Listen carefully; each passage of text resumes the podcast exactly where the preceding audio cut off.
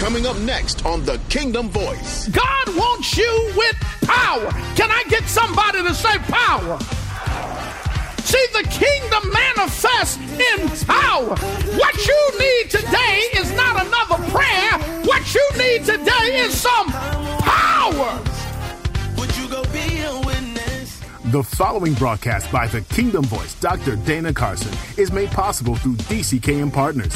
Dr. Carson teaches the power of the kingdom in its original Jewish context that will revolutionize and transform your life through the power of the Holy Spirit and the Word of God.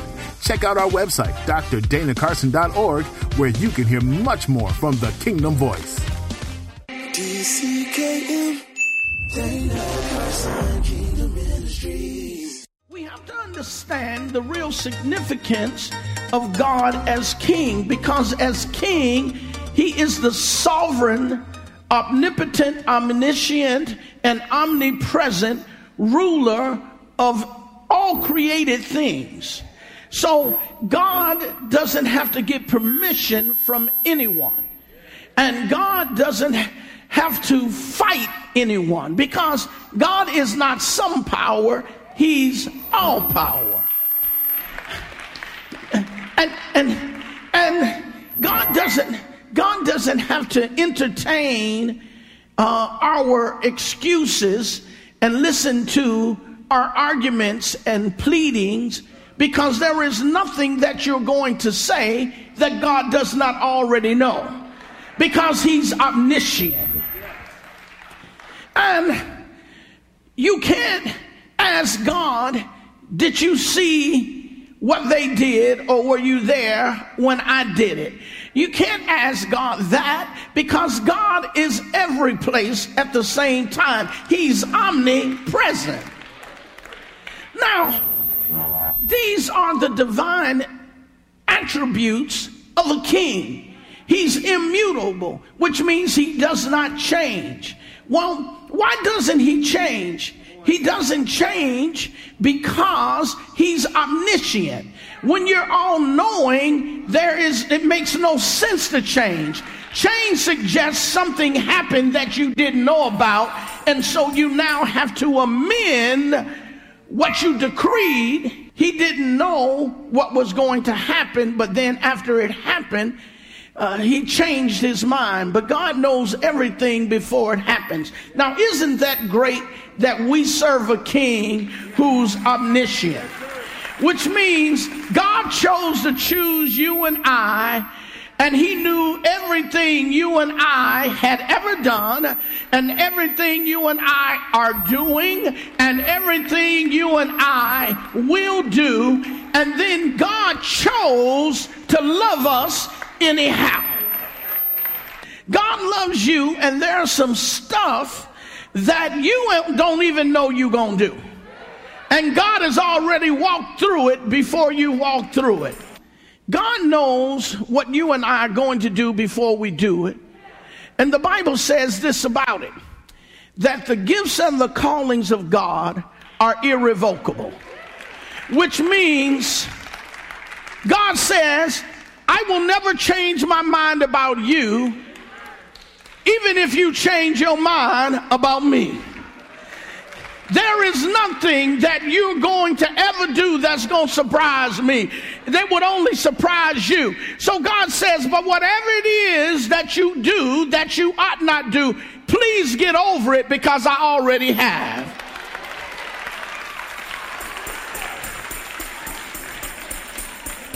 Now, these are the acts of a king, a ruler, a sovereign he doesn't owe any explanation to anyone. He's God all by himself. Thus, the Bible teaches us, the Bible teaches us that he is king. In the Psalms, it says, Who is the king of glory? the Psalter asks the question Who is the King of glory? Kavod. He's a weighty God. He's very weighty. Who is the King of glory? The long, what? The Lord, what? Strong and mighty and mighty in battles. He's strong and mighty, which means it speaks of his authority. And he's mighty in battle, which speaks of his reigning. He actually utilizes his authority in battle. Now, so when we look at God, God is king. And when we get to this text, this is a very, very powerful text because Jesus is talking about the kingdom of God. The Basileia tou Theou.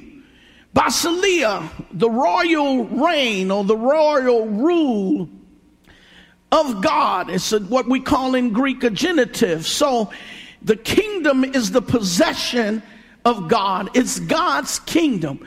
So it is his rule, his authority, his reign, his activating, exercising of power in the realm of those who submit themselves to his rule.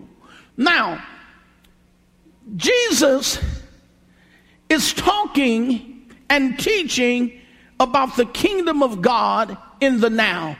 Israel has been longing and awaiting for the kingdom.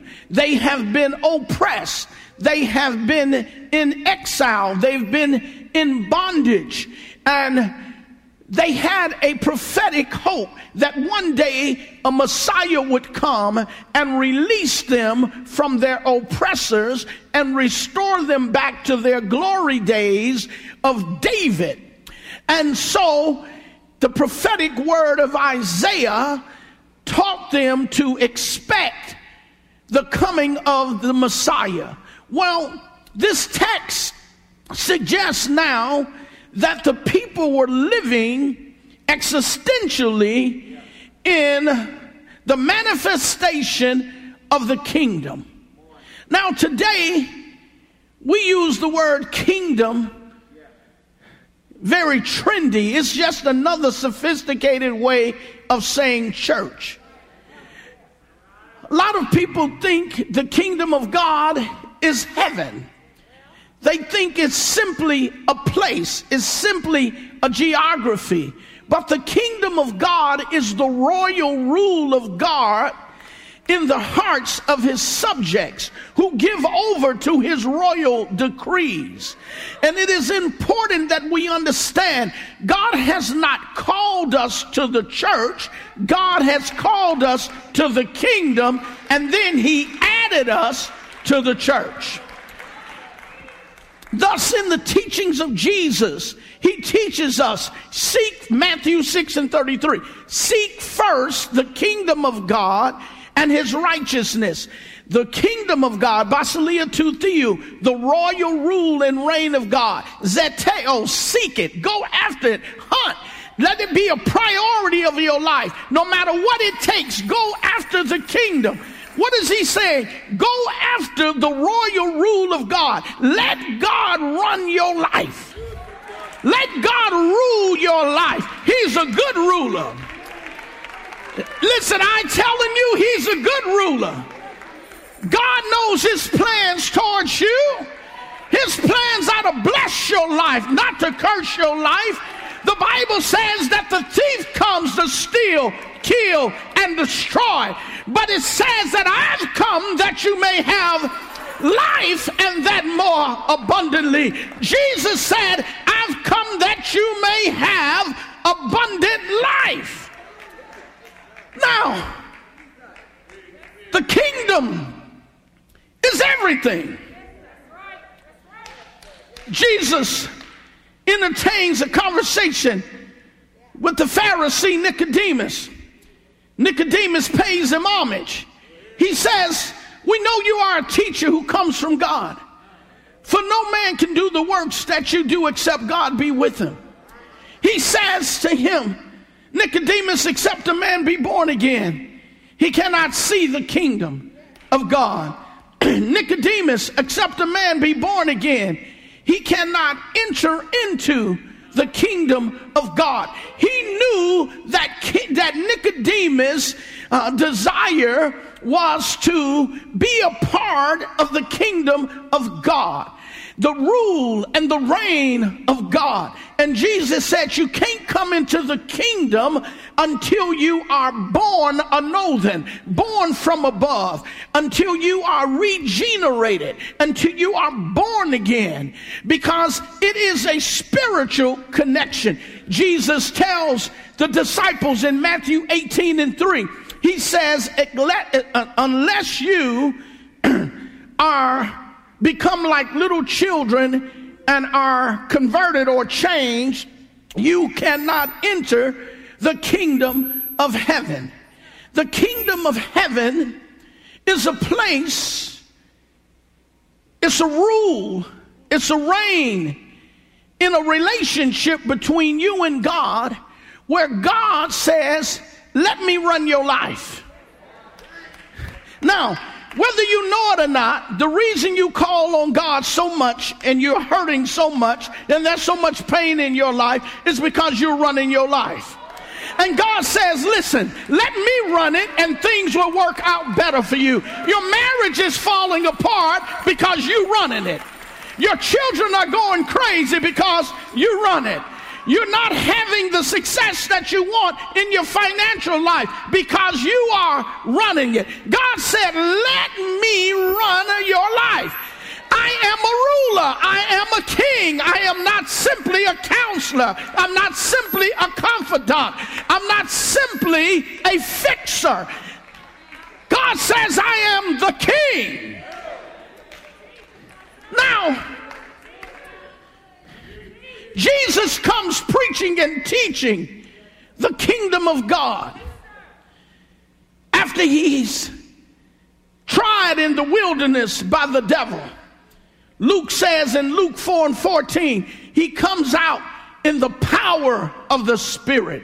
And Luke 4 and 18 says he recognizes that the Spirit of the Lord is upon him, for he has anointed me to preach the gospel to the poor, to set the captive free, etc., etc., to proclaim Jubilee. This is the day of liberation, kingdom liberation. God says, when you let me rule your life, I will liberate you. I will set you free. I'll break your addictions. I'll break your dirty habits. I'll help you with the things that you said you don't want to do anymore. He says, I will help you in the kingdom. Now, watch this.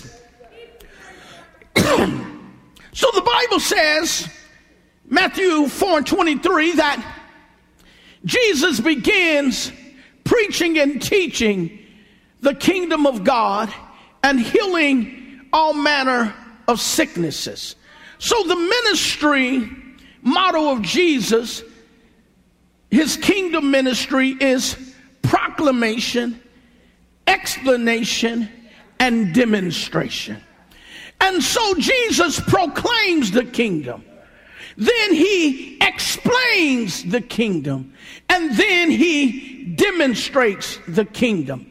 Jesus said in Matthew chapter 12, verse 28 29, he says, If I cast out Satan with the finger of God, then the kingdom has come upon you.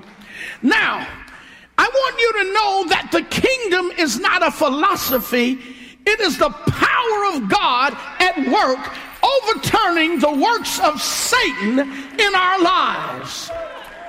Hence, Jesus comes proclaiming the kingdom.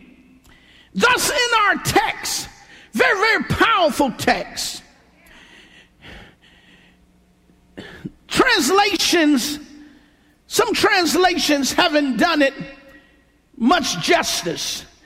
They, the King James, New King James, translates it as the kingdom of God suffers violence, and the violence take it by force, which seems as though God's kingdom is under siege.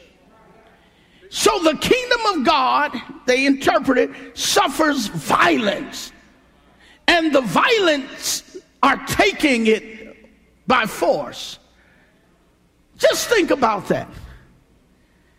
You mean to tell me folk or spirits or angelic beings have been running God's kingdom?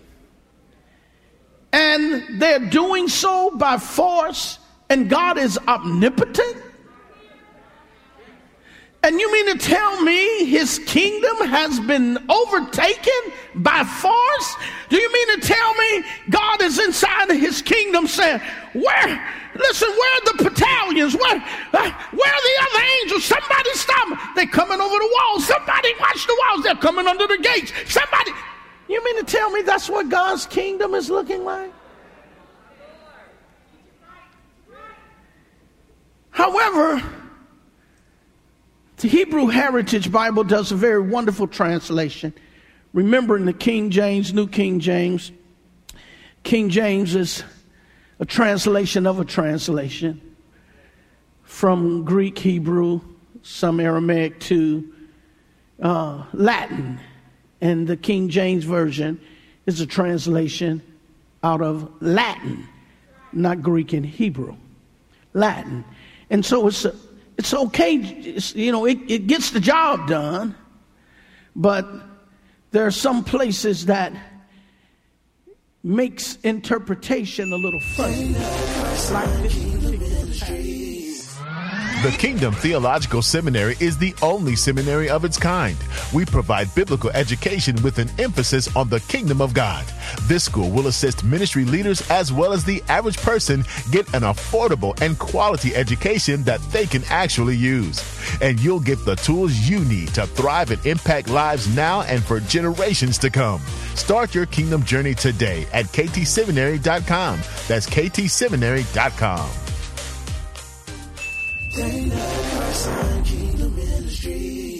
So the Hebrew Heritage Bible translates it like this From the days of Johanan the immerser until now, the kingdom of heaven is powerfully breaking its way forward. Now, it's saying, now that Jesus is here, that the kingdom of heaven or the kingdom of God, they're synonymous in nomenclature. The only reason sometimes you see kingdom of heaven and kingdom of God is because of cultural preference. So, what do you mean by that? The Jewish people were very strict about the name of God. They did not u- like to use the name of God.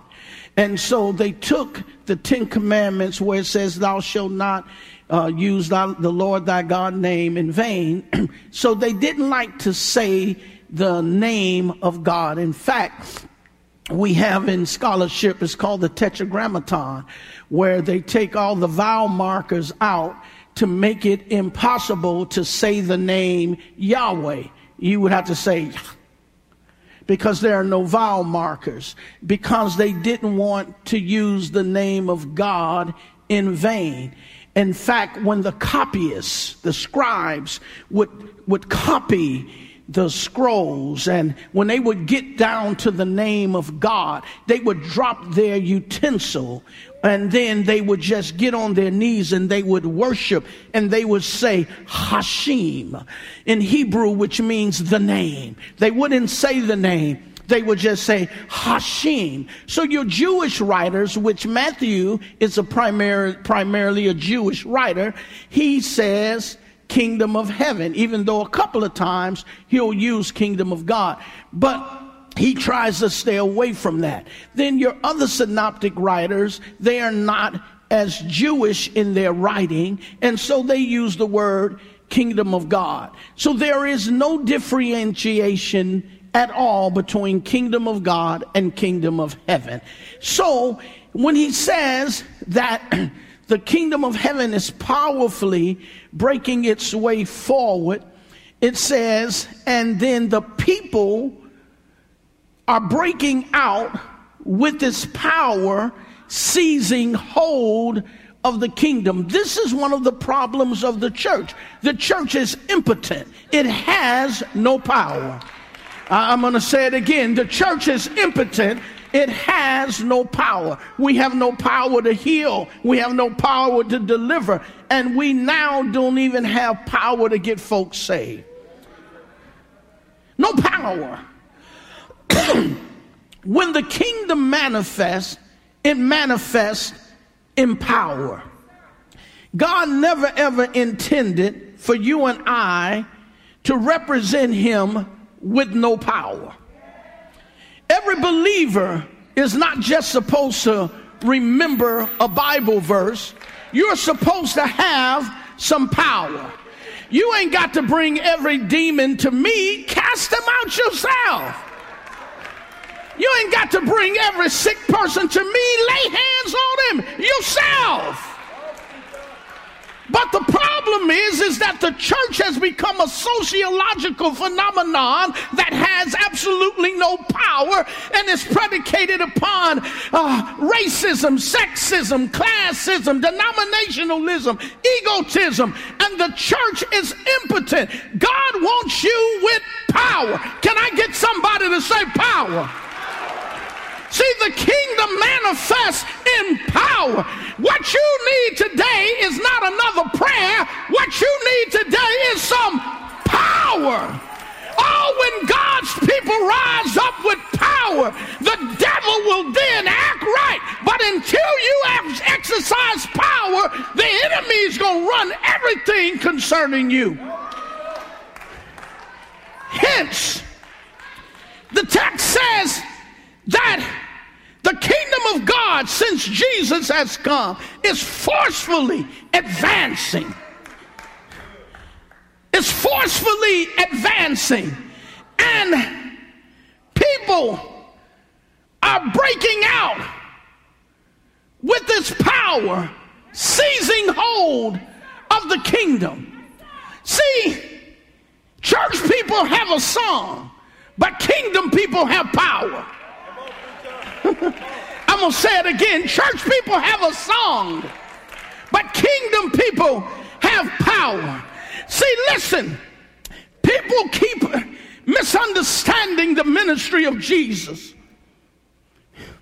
We say that all of the power that he exudes in his ministry, healing the sick, raising the dead, casting out devils, it was because he was God in the flesh. But the Bible teaches us in the beginning was the Word. The Word was with God, and the Word was God.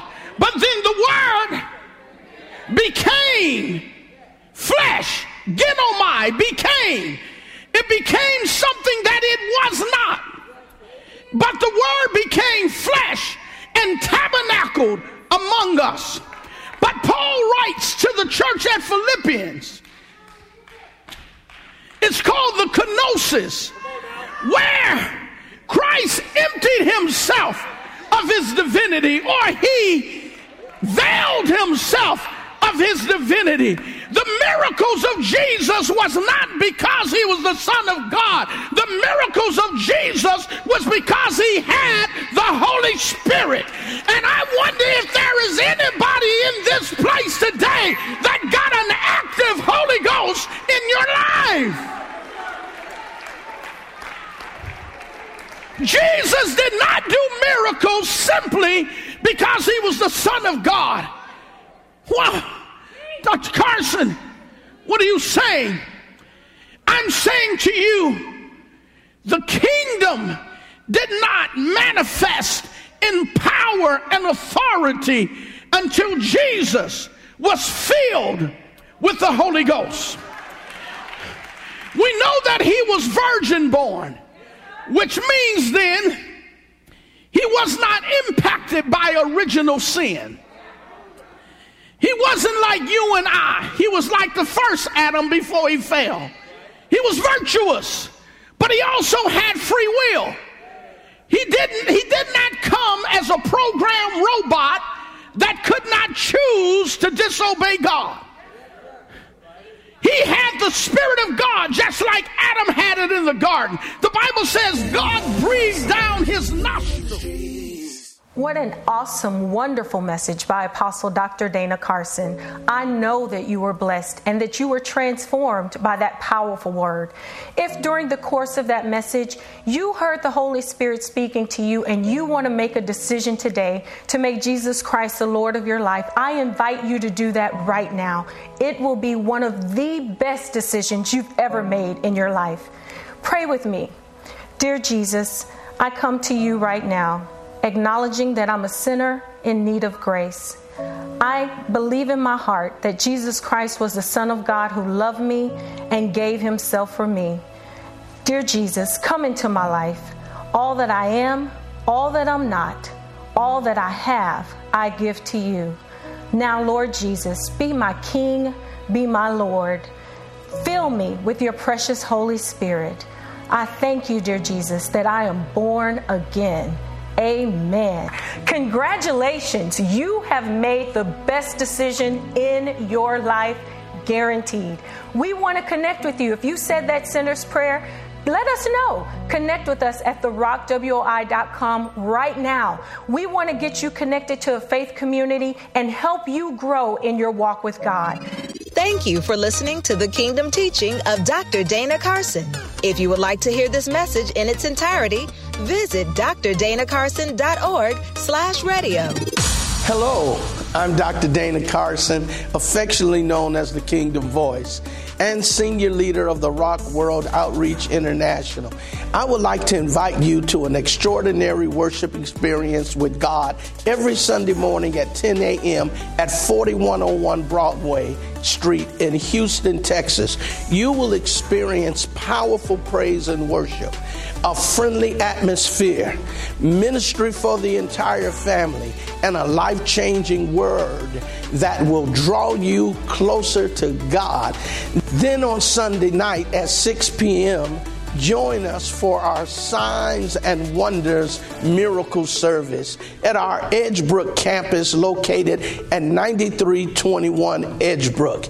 If you're in need of a miracle, or breakthrough in your life, the rock is the place to be Sundays at 6 p.m. Lastly, find me every Wednesday at 7 p.m. as we understand the Bible with Dr. Dana Carson. In this Bible study, you will discover a greater understanding of scriptures and how they apply to your life. If you're not in Houston or the Houston area, you still can connect with us online through YouTube, Facebook, or our website at therockwoi.com. Get ready to experience the power of the kingdom, and I look forward to worshiping with you.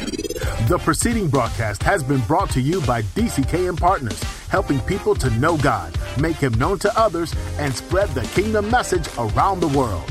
Find out more at drdanacarson.org. DCKM, Dana Carson, Kingdom Ministry.